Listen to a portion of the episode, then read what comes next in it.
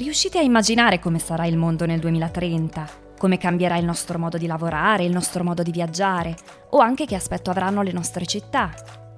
Io tiro a indovinare e immagino che nel 2030 guideremo tutti un'auto elettrica. Probabilmente la maggior parte di noi lavorerà in smart working due o tre giorni alla settimana. E penso anche che il debito europeo sarà ormai diventato la regola e non l'eccezione. Non è così facile fare previsioni da qui a dieci anni, anche perché le previsioni sono inevitabilmente influenzate dai nostri desideri. Allora forse diventa più facile porsi degli obiettivi, obiettivi che possono aiutarci a plasmare il mondo che vogliamo. Il 25 settembre del 2015 i 193 membri dell'Assemblea generale dell'ONU ne hanno stabiliti ben 17 di obiettivi. 17 obiettivi a loro volta inseriti in un programma ancora più vasto composto da 169 target. Questo programma non risolve tutti i problemi, ma rappresenta sicuramente una buona base comune da cui partire per costruire un mondo diverso, un mondo più sostenibile da un punto di vista sociale, economico e ambientale. È stata chiamata Agenda 2030 e l'Agenda 2030 si propone di porre fine alla povertà, di lottare contro la disuguaglianza, di affrontare i cambiamenti climatici, di costruire società pacifiche che rispettino i diritti umani. È una bella agenda, non c'è che dire. Ma gli estensori di questa agenda quanto si stanno impegnando per raggiungere gli obiettivi che si sono posti? E l'emergenza Covid sta rendendo tutto più difficile? Io sono Greta Ardito e la parola chiave di questa settimana è Agenda 2030. Ripartenza. Salute. Agenda 2030 Paradisi fiscali. Le parole chiave dell'economia. I podcast del Festival dell'Economia di Trento, a cura della Voce.info, in collaborazione con l'Università di Trento.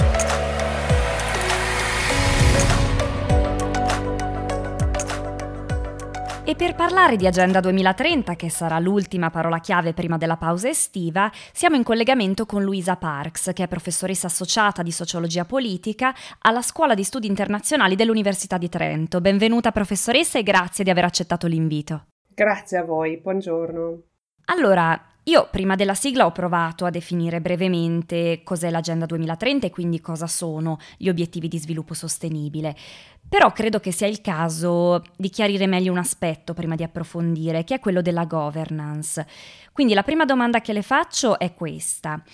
I paesi che hanno sottoscritto l'Agenda 2030 sono effettivamente obbligati a rispettare i 17 obiettivi di sviluppo sostenibile, quindi anche i rispettivi target? Cioè si tratta di obiettivi vincolanti? Per esempio i paesi hanno previsto un orizzonte temporale entro il quale raggiungerli oppure di fatto restano mere indicazioni, ecco? Allora, ehm, i paesi che hanno aderito all'Agenda 2030 non sono legalmente obbligati nel senso di essere vincolati nel rispettare questi obiettivi. Però detto questo, ehm, l'agenda e tutti i suoi obiettivi sono frutta di un processo collettivo dentro, dentro all'ONU. E questo processo ha coinvolto anche molti altri attori ai suoi inizi, della società civile, della, del settore economico, eccetera.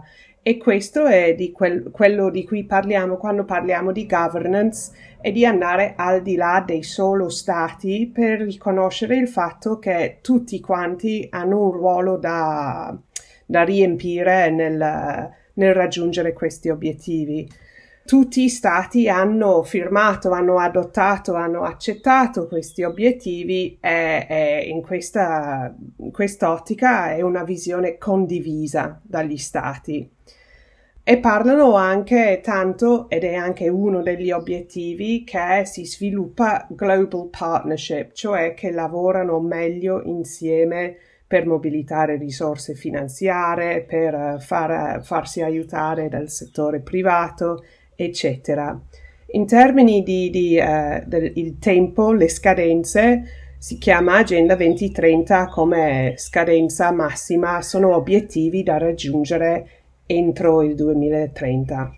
Ecco, però se non sono obiettivi vincolanti, poi certo non voglio sottovalutare il processo collettivo che ha portato alla definizione di questi obiettivi, ma se non sono vincolanti, a cosa servono esattamente? Ci sono vantaggi connessi al fatto di aver sottoscritto l'Agenda 2030? Beh, certo, eh, ci sono vantaggi e svantaggi. Eh, la versione più ottimista, se vogliamo, è che questo approccio un po' più soft serve a definire una visione ampia, una visione condivisa a livello internazionale che riconosce il legame stretto tra sviluppo economico sostenibile, giustizia sociale e protezione ambientale. Quando parliamo di sviluppo sostenibile dobbiamo vedere che ci sono questi tre pilastri dentro allora, per poter adottare una visione così ampia e così ehm, grande, diciamo, è spesso necessario di procedere in questa maniera non vincolante, cioè non cercare di fare un trattato perché i trattati necessariamente sono spesso bloccati eh, da stati diversi che hanno le cosiddette linee rosse che non possono oltrepassare. Usando questo approccio soft si riesce a fare un lavoro di mm, eh, socializzazione, di far accettare come norma nuova la visione di un mondo con sviluppo sostenibile, che pian piano eh, diventa quello che viene accettato come la cosa da fare da tutti quanti. Quindi è un po' in questa direzione che si cerca di procedere in maniera soft. L'altro è quello che ha già detto sul governance, eh, ci aiuta ad, ad includere anche al- altri attori non statali.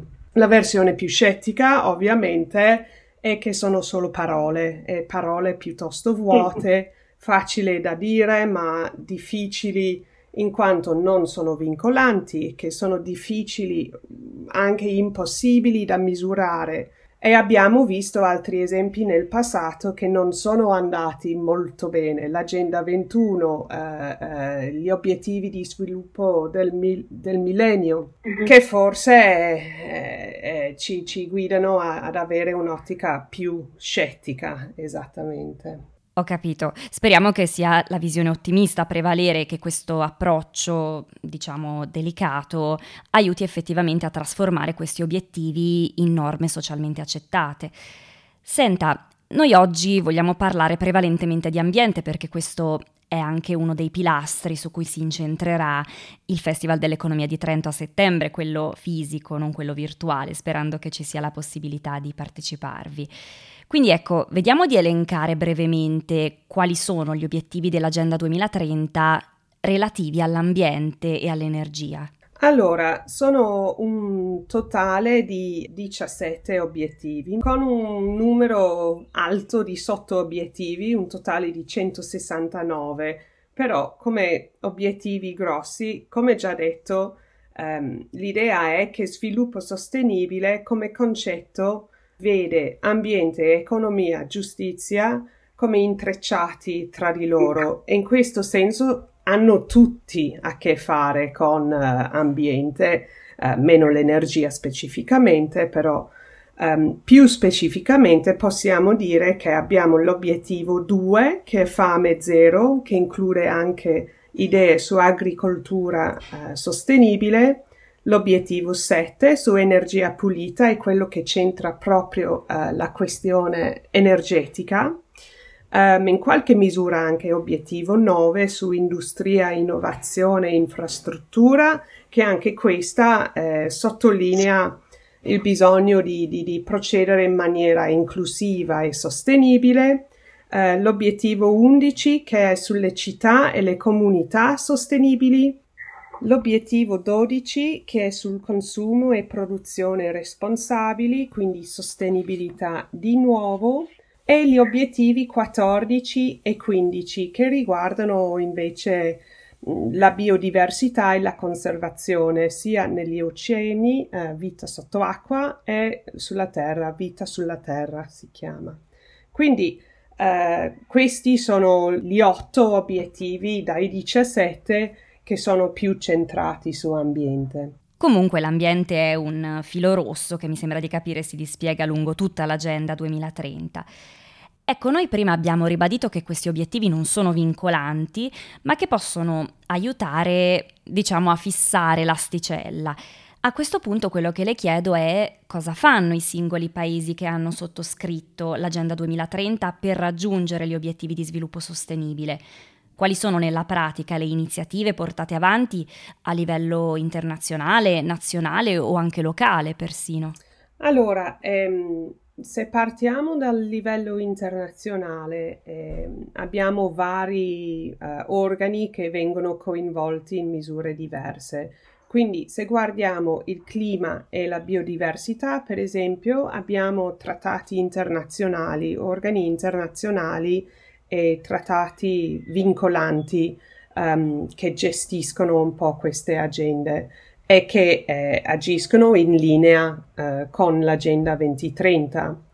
Abbiamo anche un lavoro importante di, di, di, monitorare quello che fanno i stati e gli altri a livello internazionale. Abbiamo un forum politico di alto livello che agisce um, per produrre questi report sul progresso ogni tot di anni. Poi scendiamo a livello regionale anche qui abbiamo varie organizzazioni, ma tra i più grandi e, quelli con più potere abbiamo l'esempio dell'Unione Europea che sta guidando i stati membri suoi su come eh, raggiungere questi obiettivi. Comunque gli stati restano gli attori più importanti in tutto ciò. Sono gli stati che fanno l'ONU, sono gli stati che fanno le decisioni dell'Unione Europea e sono loro gli, gli, attori che agiscono, passano leggi, cambiano politiche, eccetera, eccetera, per raggiungere questi obiettivi. È importante però ricordarsi che gli stati non sono tutti uguali. Le risorse finanziarie sono molto importanti per raggiungere questi obiettivi e non siamo in un mondo che ha stati ugual, ugualmente ricchi quindi c'è una responsabilità, se vogliamo, che resta con gli stati ricchi di agire in modo di trasferire questi fondi e queste tecnologie, eccetera, verso gli stati meno sviluppati, anche eh, tramite il principio di, di, di, accettare che la ricchezza di tanti stati del nord della, della pianeta è fondato sull'uso di risorse naturali che vengono dalla parte più povera del pianeta, che abbiamo eh, usato anche in modi eh, senza consenso nel passato, cioè nell'era di colonialismo, quando ci siamo industrializzati. Ogni Stato poi deve fare un piano nazionale e ogni Stato ha il suo eh, ehm, struttura diversa, ma se guardiamo l'Italia, per esempio, l'Italia, il governo chiede anche ai regioni di fare piani regionali per l'Agenda 2030. Se guardiamo proprio Trentino, ehm, c'è una procedura di, di parlare con la cittadinanza, cioè studenti, eh, sia dell'università che delle scuole superiori, di parlare con società civile, di parlare col settore privato di come possiamo agire anche a livello locale coinvolgendo tutti gli attori per uh, raggiungere questi obiettivi pian piano. Ecco, queste iniziative sono senza dubbio apprezzabili. Bisogna riconoscere però che prima che arrivasse l'emergenza Covid i progressi per raggiungere gli obiettivi dell'Agenda 2030 erano comunque molto, molto graduali, molto lenti.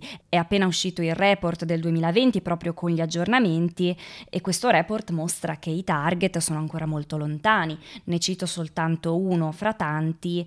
Per quanto riguarda l'obiettivo 7, che è quello sull'accesso all'energia sostenibile e pulita per tutti, uno degli indicatori è il tasso di miglioramento dell'efficienza energetica che dovrebbe essere del 3% fino al 2030 e siamo ancora sotto il 2%, ma potrei citarne molti altri.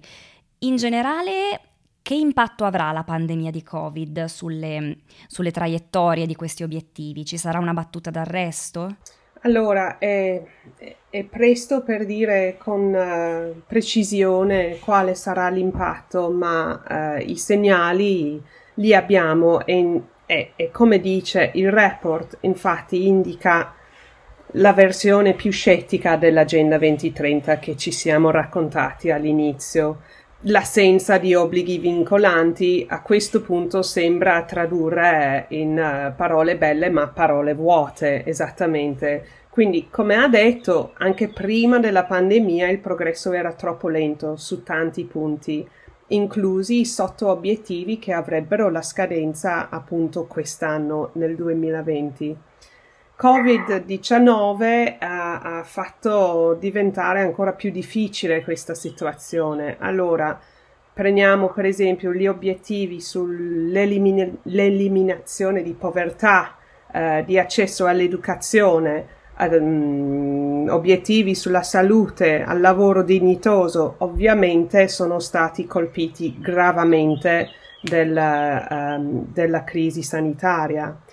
Il Covid ha aumentato disoccupazione, uh, quindi anche la povertà, le scuole sono chiuse, l'emergenza ha anche frenato programmi di vaccinazioni, di prevenzione e vedremo queste conseguenze per tanti anni in termini di, di, di malattie che vengono fuori anche dopo ma abbiamo visto anche aggravamenti in termini di obiettivi che sono legati ai, alla giustizia sociale, ai diritti umani, incluso parità di genere, per esempio. Sono più numerose le donne che hanno perso il lavoro eh, nella pandemia, sono le donne che hanno agito maggiormente per tutelare i bambini lasciati a casa. Sono aumentate anche i casi di violenza sia contro eh, donne o violenza di genere, anche contro i bambini. Quindi stiamo già vedendo seri eh, eh, freni sul raggiungimento di questi obiettivi. In ottica più ampia eh, è anche la crisi economica che, sta, che è già stata provocata dalla pandemia rischia di essere veramente disastrosa per l'Agenda 2030 perché, come ho detto, senza i finanziamenti, trasferte di tecnologia, eh, nessuno di questi obiettivi sarà raggiunto. Quindi eh, al momento quello che chiede l'ONU anche in questo report è una, uh, uh, una promessa dal, da parte degli stati che daranno ancora, rispetteranno quello che hanno promesso in termini anche finanziari. Ecco, però forse questa promessa di cui parlava è effettivamente arrivata nelle ultime settimane, almeno per quanto riguarda l'attenzione all'ambiente, perché non si può negare che almeno l'Unione Europea e anche i singoli Stati membri dell'Unione Europea abbiano di fatto messo la green economy e lo sviluppo sostenibile al centro della strategia di ripresa economica post-Covid. Tra l'altro la stessa Presidente della Commissione, Ursula von der Leyen, ha detto a più riprese che il Recovery Fund, che è stato approvato in questi giorni, serve anche a questo. Abbiamo visto anche altri esempi, lo European Green Deal già prima del Covid, poi per esempio l'8 luglio la Commissione europea ha anche annunciato la nuova strategia dell'idrogeno, che è un altro piano sempre con l'obiettivo di facilitare la transizione energetica. Quindi sembra che almeno da questo punto di vista il vento apparentemente sia cambiato. Qual è il suo giudizio? Gli stati stanno effettivamente incorporando gli obiettivi di sviluppo sostenibile nelle loro agende economiche? Beh, si può sperare di sì, ecco. È vero che parlare in questi modi forse è aumentato ultimamente. È anche vero che l'Unione Europea ha lanciato il suo Green Deal, che è il nuovo buzzword, diciamo, eh, del settore, prima che scoppiasse veramente la crisi. E l'ha annunciato in linea appunto con l'Agenda 2030. Dopo lo scoppio della crisi, però certi paesi, stati membri dell'UE, hanno detto che era meglio parcheggiare questa cosa eh, perché dobbiamo concentrarci sulla crisi eh, in corso. La Commissione ha detto no, bisogna focalizzarci su una green recovery che è necessaria di cambiare rotta, diciamo. È vero anche però che il Green Deal a livello europeo è stato anche criticato da alcuni attori della società civile, in primis Greta Thunberg al Parlamento europeo, che ha detto che è, è, è troppo centrato sull'economia. Dobbiamo ricordare questi tre pilastri del sviluppo sostenibile che sono giustizia sociale, eh, eh, sviluppo eh, dell'economia in modo sostenibile, e poi anche eh, eh, l'ambiente, la protezione dell'ambiente. L'UE è un'organizzazione economica, quindi eh, eh, parla molto di più dell'economia e un po' meno di questi altri eh, eh, approcci, diciamo, quindi è anche stato criticato per questo. Però possiamo anche dire che questa è una crisi con lati nuovi, che ci ha suggerito delle cose nuove, che ha sottolineato veramente nelle nostre vite quotidiane mh, mm, le intrecce tra questi tre pilastri, le, i legami tra giustizia e, e, come abbiamo sofferto di questo uh, virus. Diciamo che abbiamo visto uh, le conseguenze sull'ambiente durante il lockdown, anche sì, momentanee, diciamo, abbiamo visto a Milano che l'aria si respiri, respirava meglio, eccetera. Abbiamo anche visto che eh, le popolazioni più poveri, sia dentro ai paesi ricchi che nei paesi in via di sviluppo, sono stati e stan, stanno ancora eh, soffrendo molto di più di chi ha accesso alla salute che di chi ha più soldi, essenzialmente. Abbiamo visto che questa cosa è anche intrecciata con queste questioni di etnia. Sono cose che ci, ci mettono veramente nel quotidiano uh, l'idea dell'intreccio di sviluppo sostenibile. Forse questo ci porta a, ad agire in, in modo diverso. Vediamo anche che i leader nei paesi meno disposti all'agire dentro all'ONU, a agire in modo uh, uh, cooperativa, uh, incluso il mio paese, il Regno Unito, anche gli USA, eh, il Brasile, per esempio, sono stati colpiti molto di più del virus, anche come conseguenza di come stanno agendo per contrastare questa crisi Forse questo ci mostra che bisogna avere un mondo più solidale, che è anche più bello un mondo solidale, diciamo, ecco. So, qui, quindi ci sono segni che forse questa è una crisi diversa, ma c'è anche da dire che parliamo da tanti, tanti, tanti anni, dal 74 in poi, su sviluppo sostenibile e abbiamo ancora carenze molto, molto importanti. Dobbiamo evitare di avere la memoria corta questa volta. Ecco, noi lo terremo a mente e ringraziamo Luisa Parks per essere stata con noi. Grazie a voi.